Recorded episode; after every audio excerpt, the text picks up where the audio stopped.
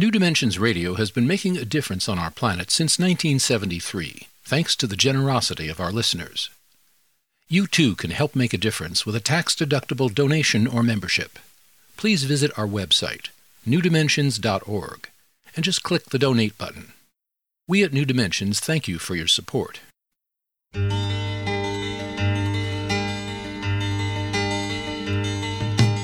It is only through a change in human consciousness that the world will be transformed. The personal and the planetary are connected. As we expand our awareness of mind, body, psyche, and spirit, and bring that awareness actively into the world, so also will the world be changed. This is our quest as we explore new dimensions.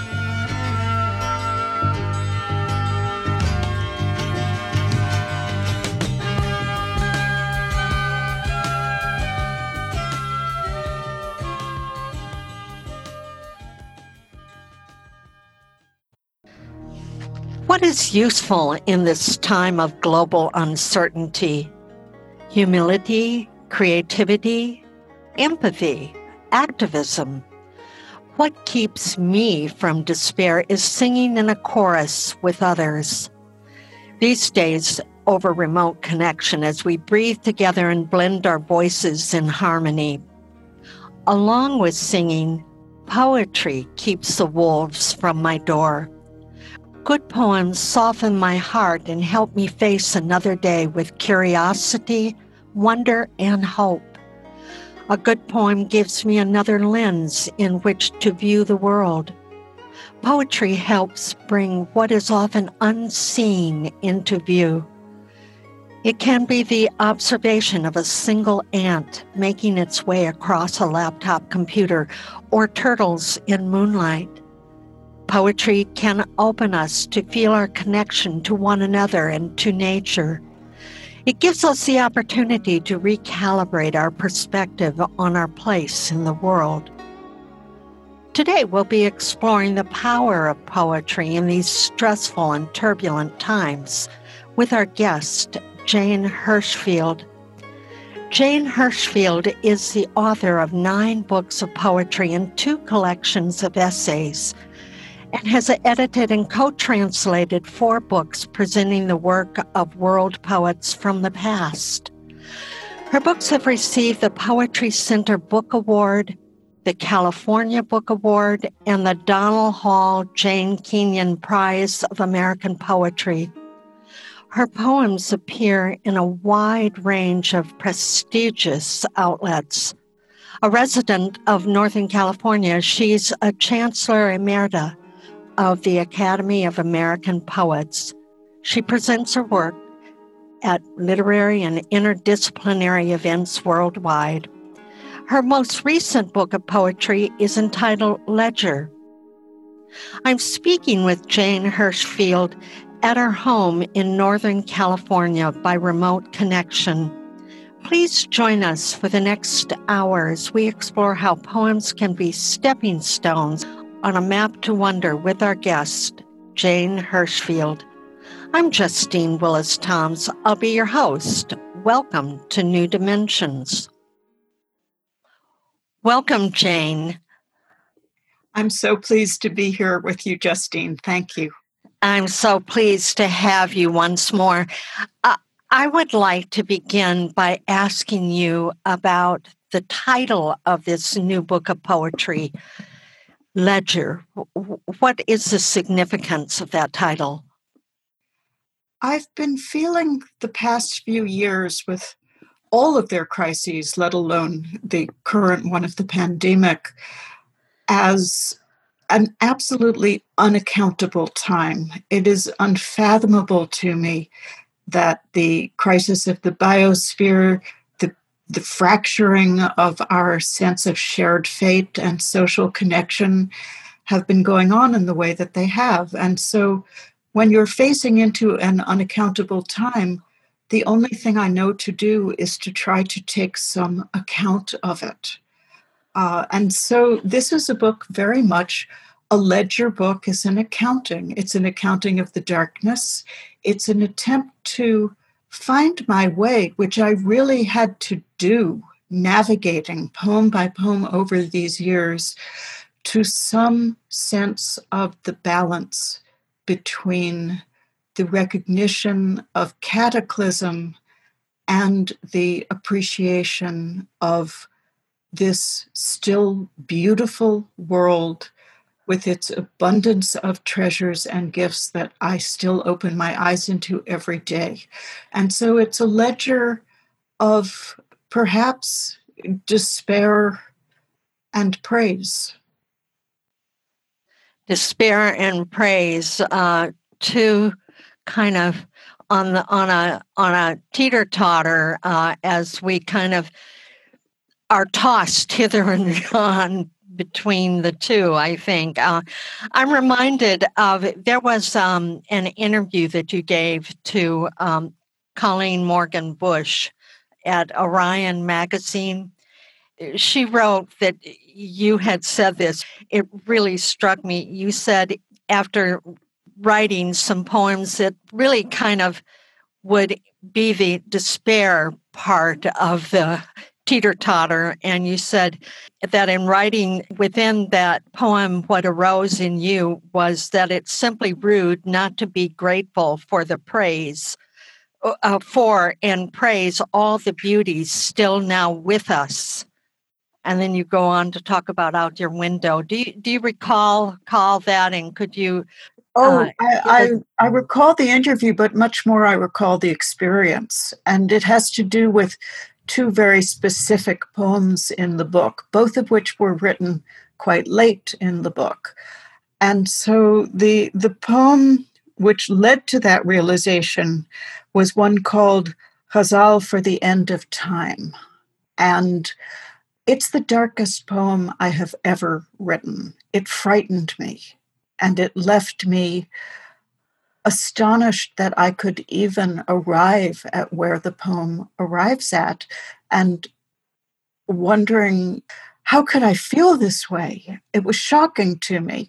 But the recognition of the shock came after I had described to a friend, I'd said, I just wrote the most frightening thing I've ever written. And she said, Oh, can I see it? And so I emailed it off to her. And in the interval between sending it to her and hearing back from her was when I entered the realization of the sheer rudeness of only despairing when this generous existence is still a fabric that I am part of, that we all are part of. And out of that shock came what became the last poem in the book a poem called My Debt, in which I quite explicitly apologize to the world for writing, as the poem says, in such black ink. Ah. Um, I can read you the two poems if you I would love that. I would love that. I'm sure our listeners would too. Thank you.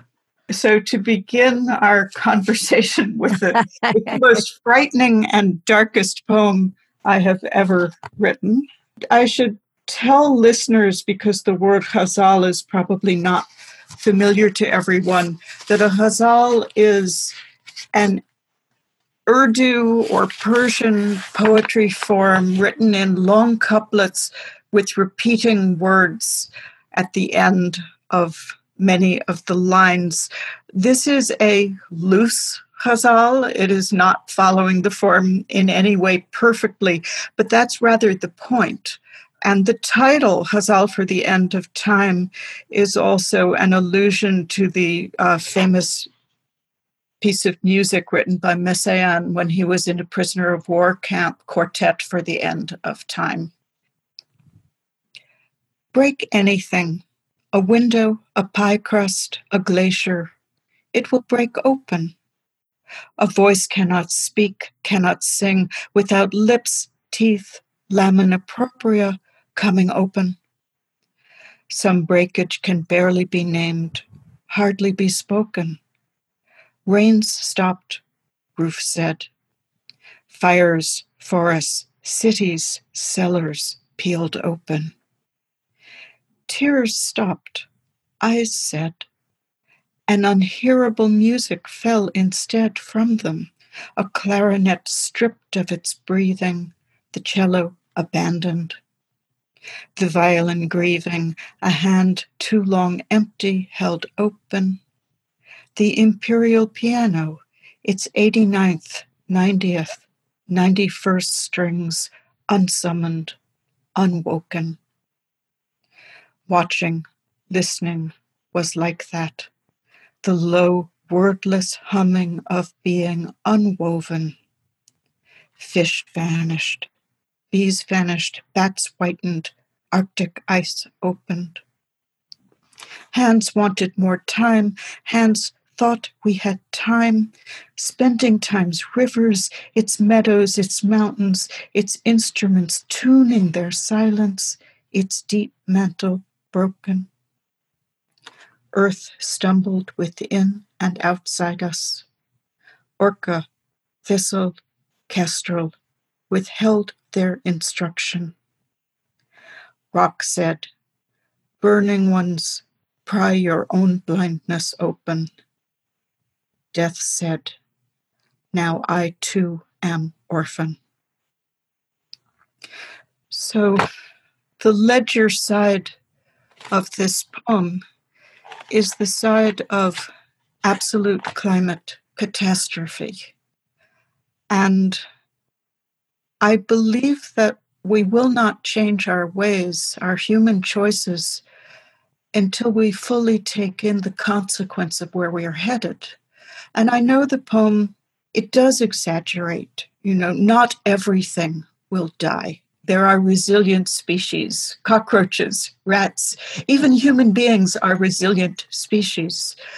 But that last statement of the poem, the idea that death itself might be orphaned if there were no living microbe left for it to inhabit, that terrified me. And when I sent the poem to my friend, I thought, how can I darken her day with these thoughts? And so, shaken in a way by this blackness of future envisionment, I then wrote this next poem, My Debt.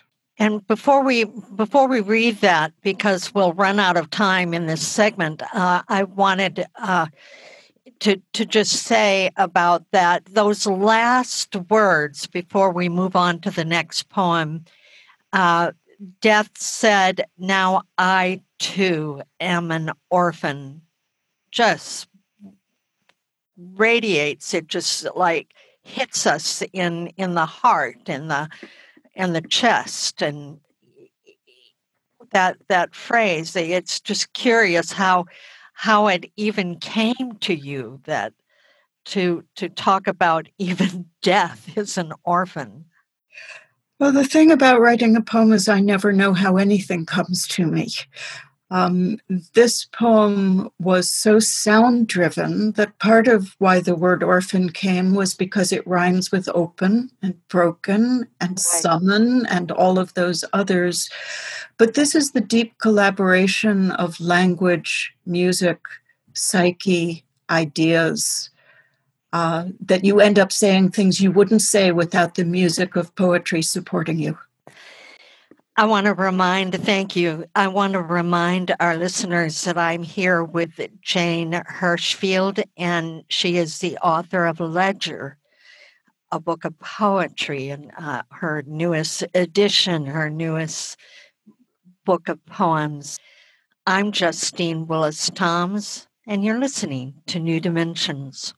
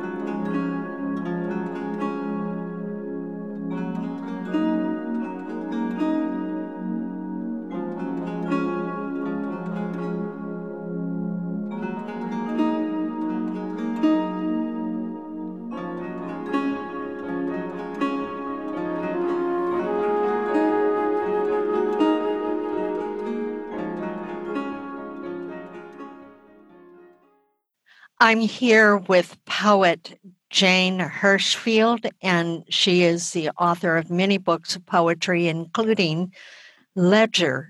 And we're talking about two poems one that shows us uh, the teeter totter of despair. And now we're going to go into a second poem that's kind of a gives us more hope. Can can you talk about this one and then read it, please? So, My Debt is the poem I think of as the bookend poem to Ghazal for the end of time. And it's also the final poem in the book. And so I believe it's appropriate when one is taking a ledger of one's uh, relationship to existence and one's sense of existence, even in this most catastrophic time, quietly catastrophic for some of us, the lucky of us, but universally catastrophic, to end your ledger with the sense of debt to the world feels to me quite appropriate. In your introductory remarks, you used the word humility. And that has been for me a word much in my mind for some years now. And I think one needs to embrace a sense of humility even in the face of one's own despair. You have to be humble about your despair. I can't know what's going to happen to the world. None of us knows what's going to happen to the world. Uh, there's an earlier poem in the book, I Wanted to Be Surprised. Uh, this coronavirus has surprised us all. One of the odd things it's shown us is it is possible for all humanity to decide to do something together and pretty much do it. Who would have thought we could make such a change so quickly as we have? You know, uh, I often think about the the coronavirus as the power of the small I mean, yes. it took the smallest that we can't even see it with our eyes. The the power of this smallest life form to bring us all to this interconnection. You you talk about humility, and I know humility. You've you've said in at other times that it it, it loosens the delusion of separateness. Yes, of separateness and of self importance. But I think I should read the poem and we should come back to these things, oh, or, good. or our listeners yes. will have forgotten what we're talking about. Thank you. So, so here's the poem, My Debt. Like all who believe in the senses, I was an accountant, copyist, statistician, not registrar, witness, permitted to touch the leaf of a thistle, the trembling work of a spider, to ponder the Hubble's recordings. It did not matter if I believed in the party of particle or of wave, as I carried no weapon. It did not matter if I believed. I weighed ashes, actions, cities that glittered like rubies on the scales I was given, calibrated in units of fear and amazement. I wrote the word it, the word is I entered the debt that is owed to the real. Forgive, spine covered leaf, soft bodied spider, octopus lifting one curious tentacle back toward the hand of the diver, that in such black ink I set down your flammable colors. So, so many images that very delicate arm of the octopus coming and embracing the diver, the body of, uh, of the spider. So many wonderful images. So, expand on that and how we were talking about humility and how poems help us really tunnel down into some sort of depth of spirit? Well, I think that one of the things poems allow us to recognize is the parity and the interconnection between the most minute and humble and the most large Uh, for lack of a better word, I will say numinous. And so, you know, this poem moves from uh, one thistle leaf to uh, the cosmos we can see in the photographs taken by the Hubble.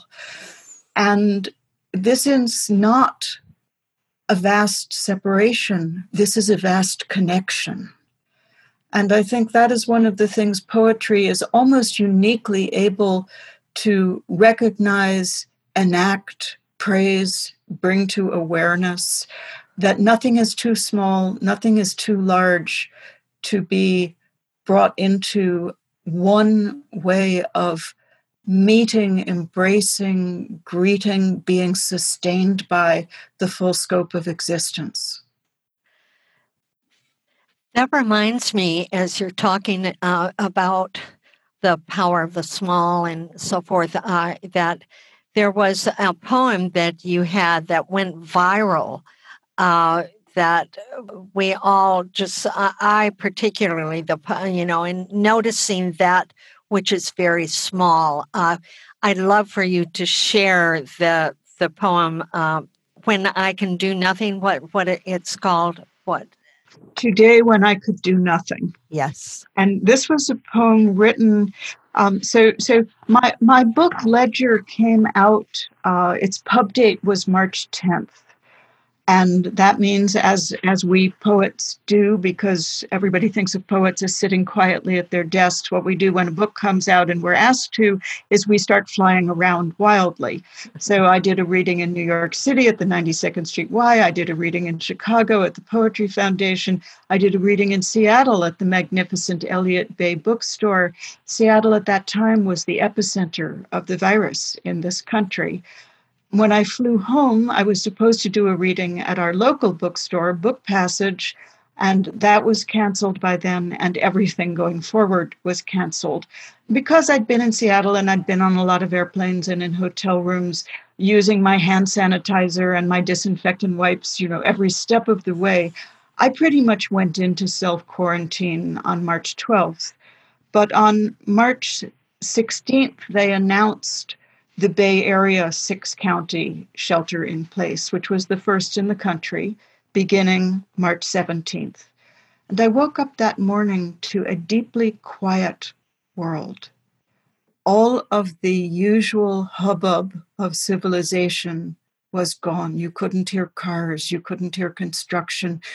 Even the airplanes seemed quieter by then. And I sat on my window seat and noticed what became this poem. Today, when I could do nothing. Today, when I could do nothing, I saved an ant. It must have come in with the morning paper, still being delivered to those who shelter in place. A morning paper is still an essential service. I am not an essential service. I have coffee and books time, a garden, silence enough to fill cisterns.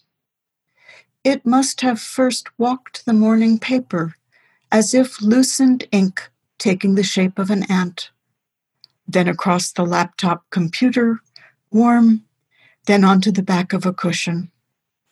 Small black ant, alone, crossing a navy cushion, moving steadily because that is what it could do set outside in the sun, it could not have found again its nest.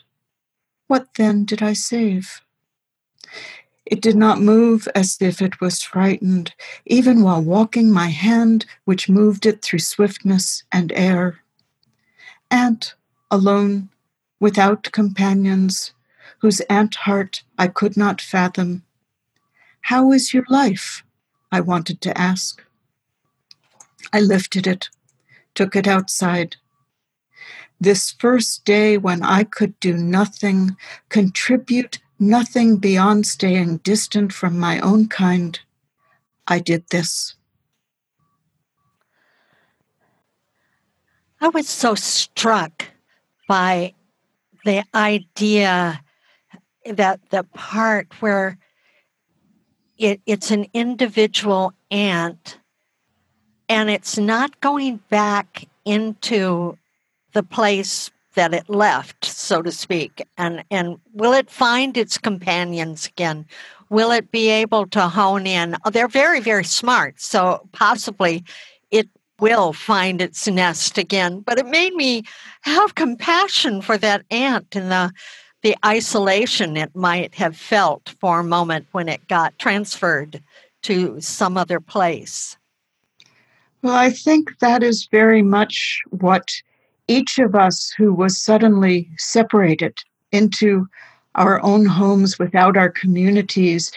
I think, you know, I might have rescued the ant on any other day as well, but the tenderness I felt for it that day, alone, out of place, separated from its colony, I think that was affected by this large picture and the great contrast between mm, my window seat, me, the newspaper, my laptop, and what I knew was going on in the broader world and the great suffering of the broader world, which in a human being, and I, I don't take special credit for this, I think in a normal, undamaged human being, when you see suffering, you want to do anything you can to alleviate it.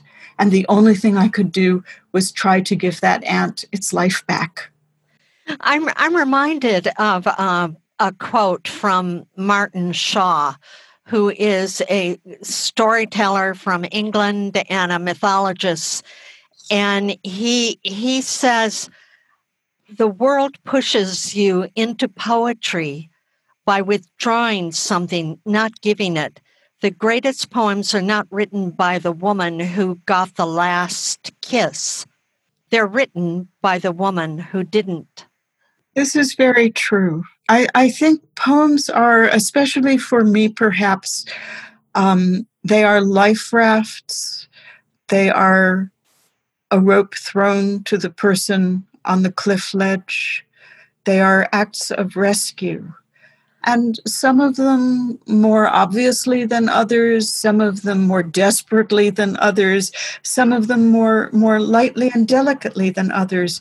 But every good poem that I read in the world feels to me like a recalibration of that ledger of our faith in the living and in the day and the darkness. Thank you. I'm here with Jane Hirshfield, and she is the author of Ledger. And if you want to know more about her work or be in contact, you can go to her Facebook page. Just put Jane Hirshfield in the search box in Facebook, and she spells her last name H I R S H F I E L D, Jane Hirshfield. Or you can get there through the New Dimensions website, newdimensions.org. I'm Justine Willis Toms. You're listening to New Dimensions.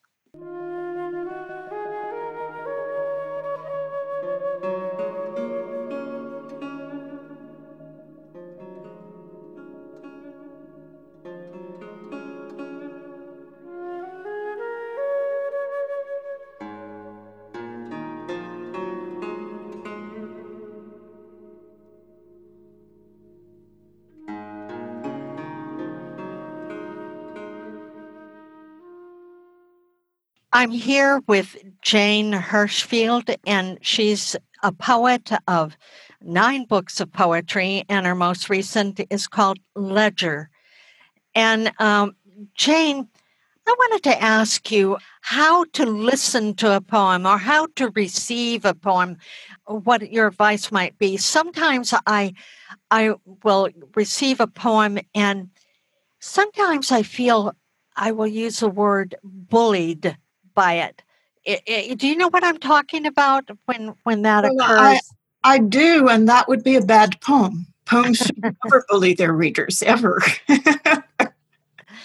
but it's it's like a poem that's saying here's what you should do and here's what's wrong and it's really preaching and your poetry has has space and silence and music and uh, and the references are are little observations that take us to a, a place that expands our ability to see. Uh, so I, I think that if if it expands our our view um, beyond the more human world, uh, which we're so engrossed in, um, it helps me. I think that's why I've been turning to poetry a lot right now during this uh, pandemic and uh, I, I appreciate your practice of poetry, which reminds me meditation. How does your, I know that you have a deep meditation practice. How does that inform your poetry? I think my practice of poetry and my practice of Zen meditation are the left foot and the right foot of the same activity, which is basically the wish to be aware, to cultivate awareness, to be open, vulnerable, permeable to this world and its experience without getting in the way of it. And in one form, uh, the kind of shikantaza meditation which I do is a wordless, silent meditation. There's no phrases, there's no image being conjured. It is simply a deep presence with what is.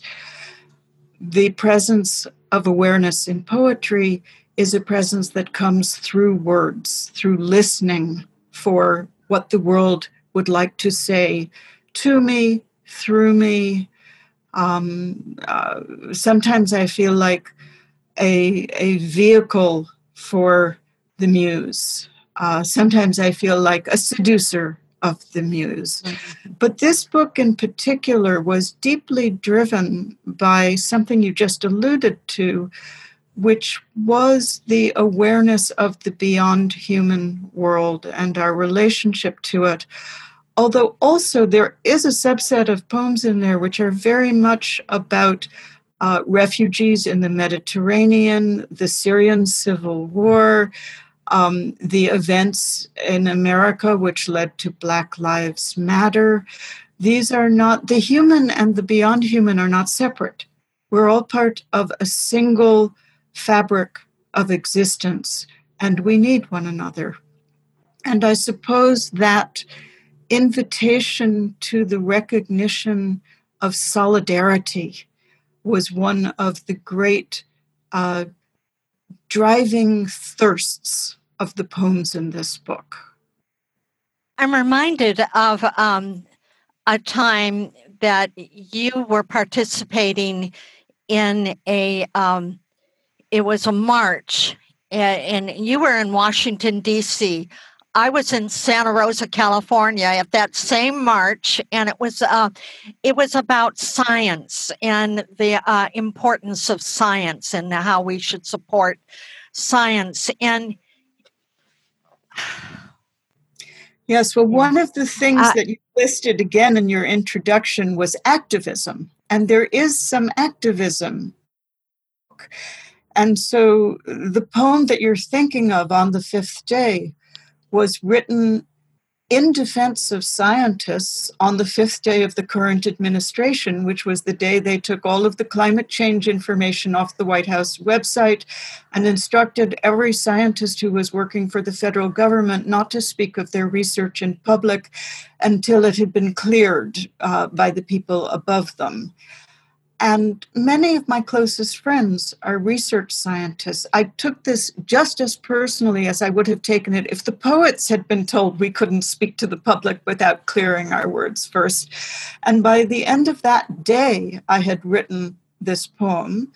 Uh, I sent it to three of my scientist friends. They immediately asked if they could send it to others.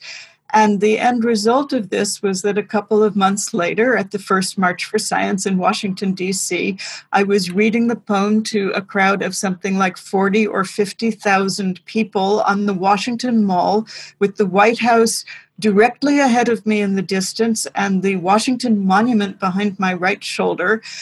This is not a position I would have ever imagined myself being in. But it was a poem written because it had to be read, and it was a poem that was eventually said that publicly because the scientists were so grateful for the poet's support. You know, we don't think of scientists, those of us who grew up when we did in the 60s and the 70s, who would have ever imagined that science would need supporting, let alone by a poet? And suddenly science did. And so there I was, just saying, solidarity. Here we are. I care. Can you share that poem? I would be happy to. Thank you. On the fifth day. On the fifth day, the scientists who studied the rivers were forbidden to speak or to study the rivers. The scientists who studied the air were told not to speak of the air. And the ones who worked for the farmers were silenced, and the ones who worked for the bees. Someone from deep in the Badlands began posting facts. The facts were told not to speak and were taken away. The facts, surprised to be taken, were silent. Now it was only the rivers that spoke of the rivers, and only the wind that spoke of its bees while the unpausing factual buds of the fruit trees continued to move toward their fruit. The silence spoke loudly of silence, and the rivers kept speaking of rivers, of boulders and air. Bound to gravity, earless and tongueless, the untested rivers kept speaking. Bus drivers, shelf stockers, code writers, machinists, accountants, lab techs, cellists kept speaking. They spoke the fifth day of silence.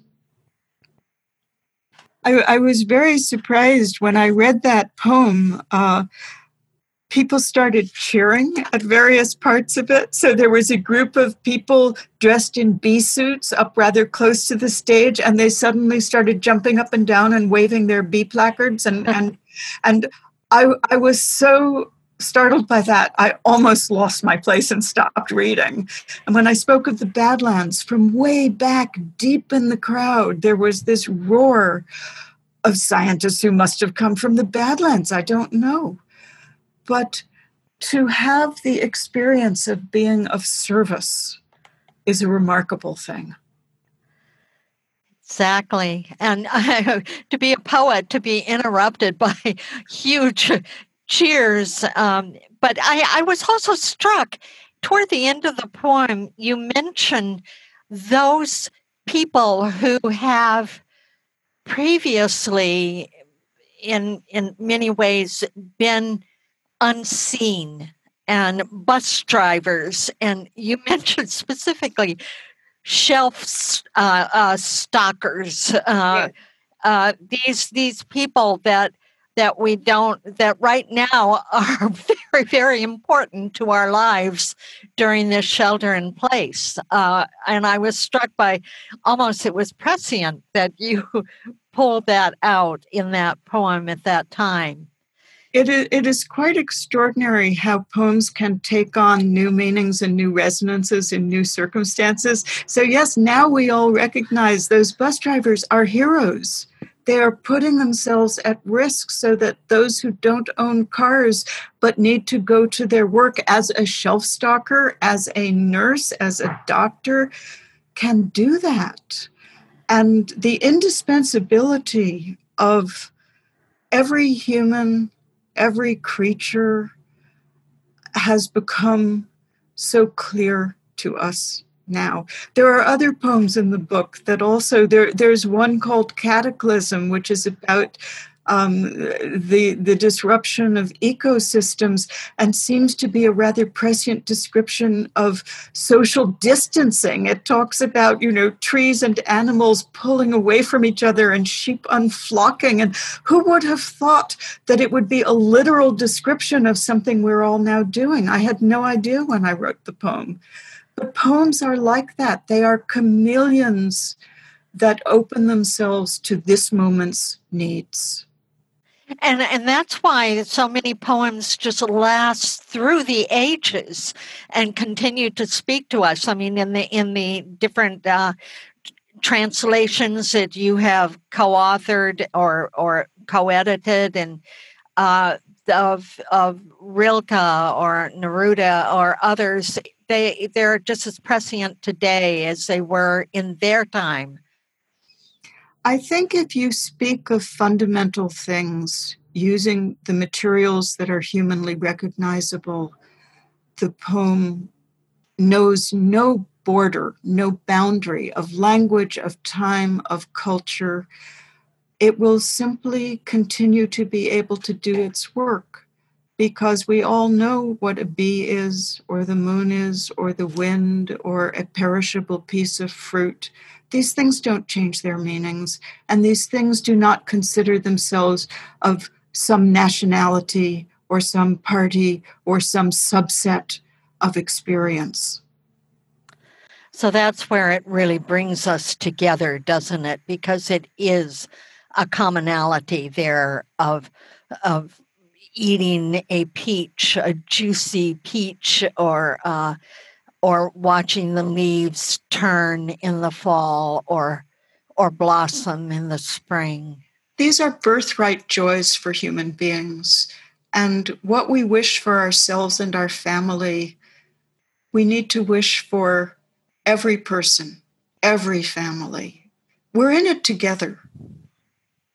Definitely. And this is showing, these times are showing us more and more how that is so true. Our interdependence is enormous. Our our whole economy is being stretched and how we could become so aware of that interconnectivity. I knew at some point we needed to to become more aware and I didn't know how it would come about and it seems like nature just kind of said, "Okay, I'll help you. I'll help you with this virus, as devastating as it is to the many people that are actually dying or, or suffering. I want to remind our listeners that I'm here with Jane Hirshfield, and she is a poet and author of Ledger, a book of poetry. I'm Justine Willis Toms. You're listening to New Dimensions.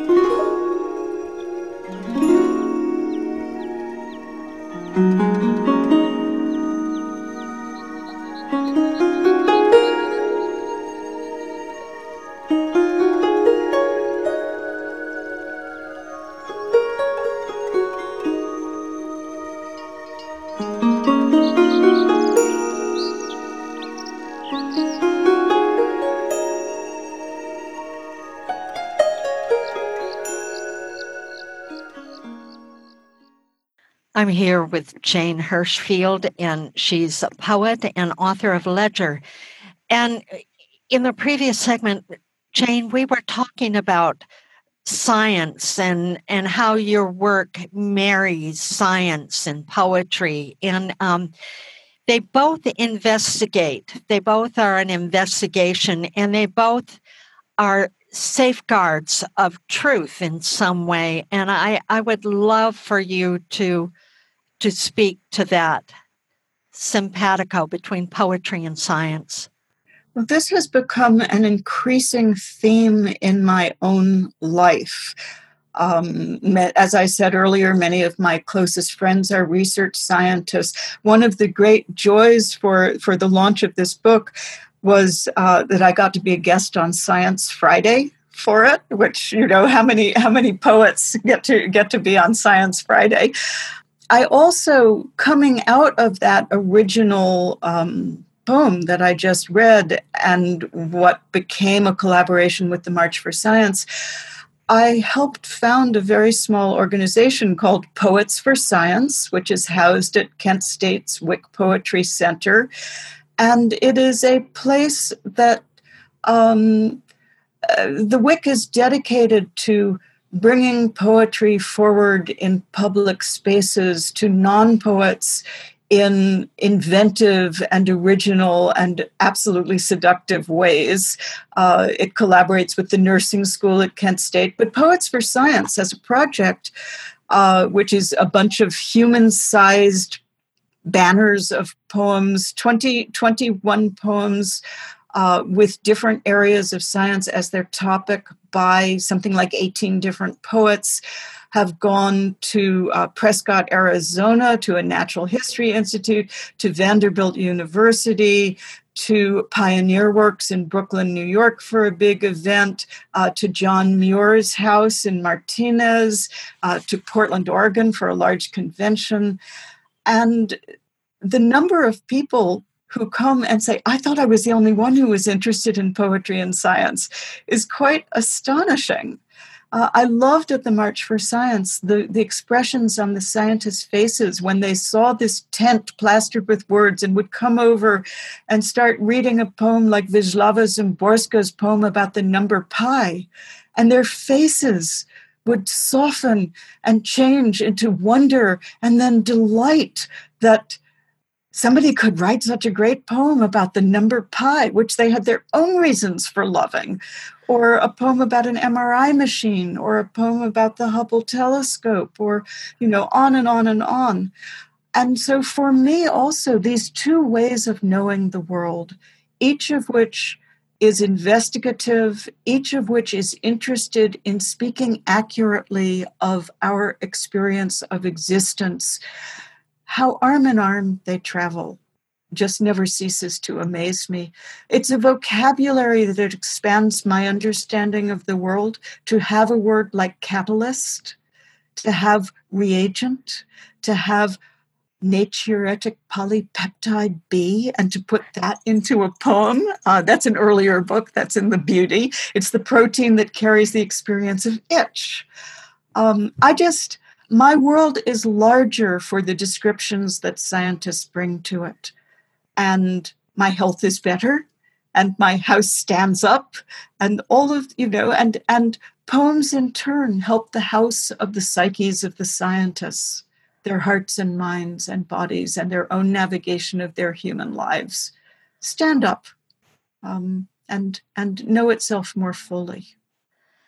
I, I love that. I love that. I mean, we're we're learning something. Uh, I I know I've I've actually read some of your poems that include science and and then there'll be a word or something and I'll say it out loud and oh that sounds wonderful and then I go to Google and I look it up and and then it just starts expanding and expanding and and so it's a whole education as well as a heartfelt thing uh, so I, I i love it that that you use science and and expand our our again i say expanding the lens through which we see the world and and it's less so compartmentalized like science over here and poetry over here. It's like you're blending these. It's like a wonderful uh, a soup that is perfectly blended with these flavors. Both disciplines are instruments of discovery, and human beings are instruments of discovery. It is one of our fundamental joys. Exactly. Now, we've talked about several poems uh, the poem of praise, uh, poem of despair, you know, that teeter totter. But there are other poems in the book that, that also give another view, another, uh, I would say, facet of the, the jewel that we are all looking at on this planet as we move through our lives. Can you? Um, can you share another poem? This is one of one of my favorites. It really spoke to me. Uh, called Vest. Oh, I would be delighted to read Vest. Um, if we're if we're talking about multiplicity, it's the perfect poem to speak of multiplicity by. And and you know, many of my poems, people often will say, um, "How did you ever think of that?" And I think, oh, I'm much more boring than you're giving me credit for. I wrote a poem about a vest with many pockets in it because I own one and I wear it all the time. And I go camping in it and I go on airplanes with it. So it's a quite literal, actual vest. Um, uh, and yet it is the job of poets to take literal, actual things and bring out their depths of meaning and possibility. It's what we like to do most. So vest. I put on again the vest of many pockets. It is easy to forget which holds the reading glasses, which the small pen, which the house keys, the compass and whistle, the passport. To forget at last for weeks, even the pocket holding the day of digging a place for my sister's ashes, the one holding the day where someone will soon enough put my own. To misplace the pocket of touching the walls at Auschwitz would seem impossible. It is not. To misplace for a decade the pocket of tears. I rummage and rummage. Transfers for Munich, for Melbourne, to Oslo, a receipt for a Singapore copy, a device holding music, Bach, Garcia, Richter, Porter, Pärt. A woman long dead now gave me, when I told her I could not sing, a kazoo, now in a pocket. Somewhere, a pocket holding a Steinway. Somewhere, a pocket holding a packet of salt. Borgesian vest, Oxford English Dictionary vest with a magnifying glass tucked inside one snap closed pocket, Wikipedia vest, Rosetta vest, Enigma vest of decoding. How is it one person can carry your weight for a lifetime? One person slip into your open arms for a lifetime, who was given the world and hunted for tissues, for chapstick. Jane, it just takes us to uh, each of us as we rummage through our purses and found that that uh, transfer from Munich to or Melbourne, and we suddenly we're we're stopped in our tracks in in a memory. It's it become it just starts to invade our senses, not only memory but our, our the smell of of it, uh, of the place it's reminding us, or the the remembering of the the touch of someone. I, I know there's another poem where you end up somewhere in it where you you go to that place of childhood when when we were in little footed uh, pajamas. Oh yes. Now uh, this really invokes. Uh, a whole lifetime of experiences that we hold within our psyche and being and heart. I, am just so moved by it. And I, I just thank you for bringing to us so many of these kinds of images that just cause us to take a deep breath, relax our being, and just sink into it. Thank you so much. Um, are there anything, is there anything that you could say now that we're coming toward the end of this conversation, which I regrettably say is much too short, uh, that you'd like to share in this last moment? How long a last moment? How long a last moment? It's like about uh, one minute. One minute. Um, I suppose what I would like to say is I'm going to read you for my last statement a shorter poem which speaks about solidarity. Um, I'd like to close with this one. It's called Like Others. In the end, I was like others, a person, sometimes embarrassed, sometimes afraid. When fire was shouted, some ran toward it, some away. I neck deep among them. Mm. This mm. is the place I would like to inhabit as a poet, as a person. I want to be neck deep in the fates of my fellow beings.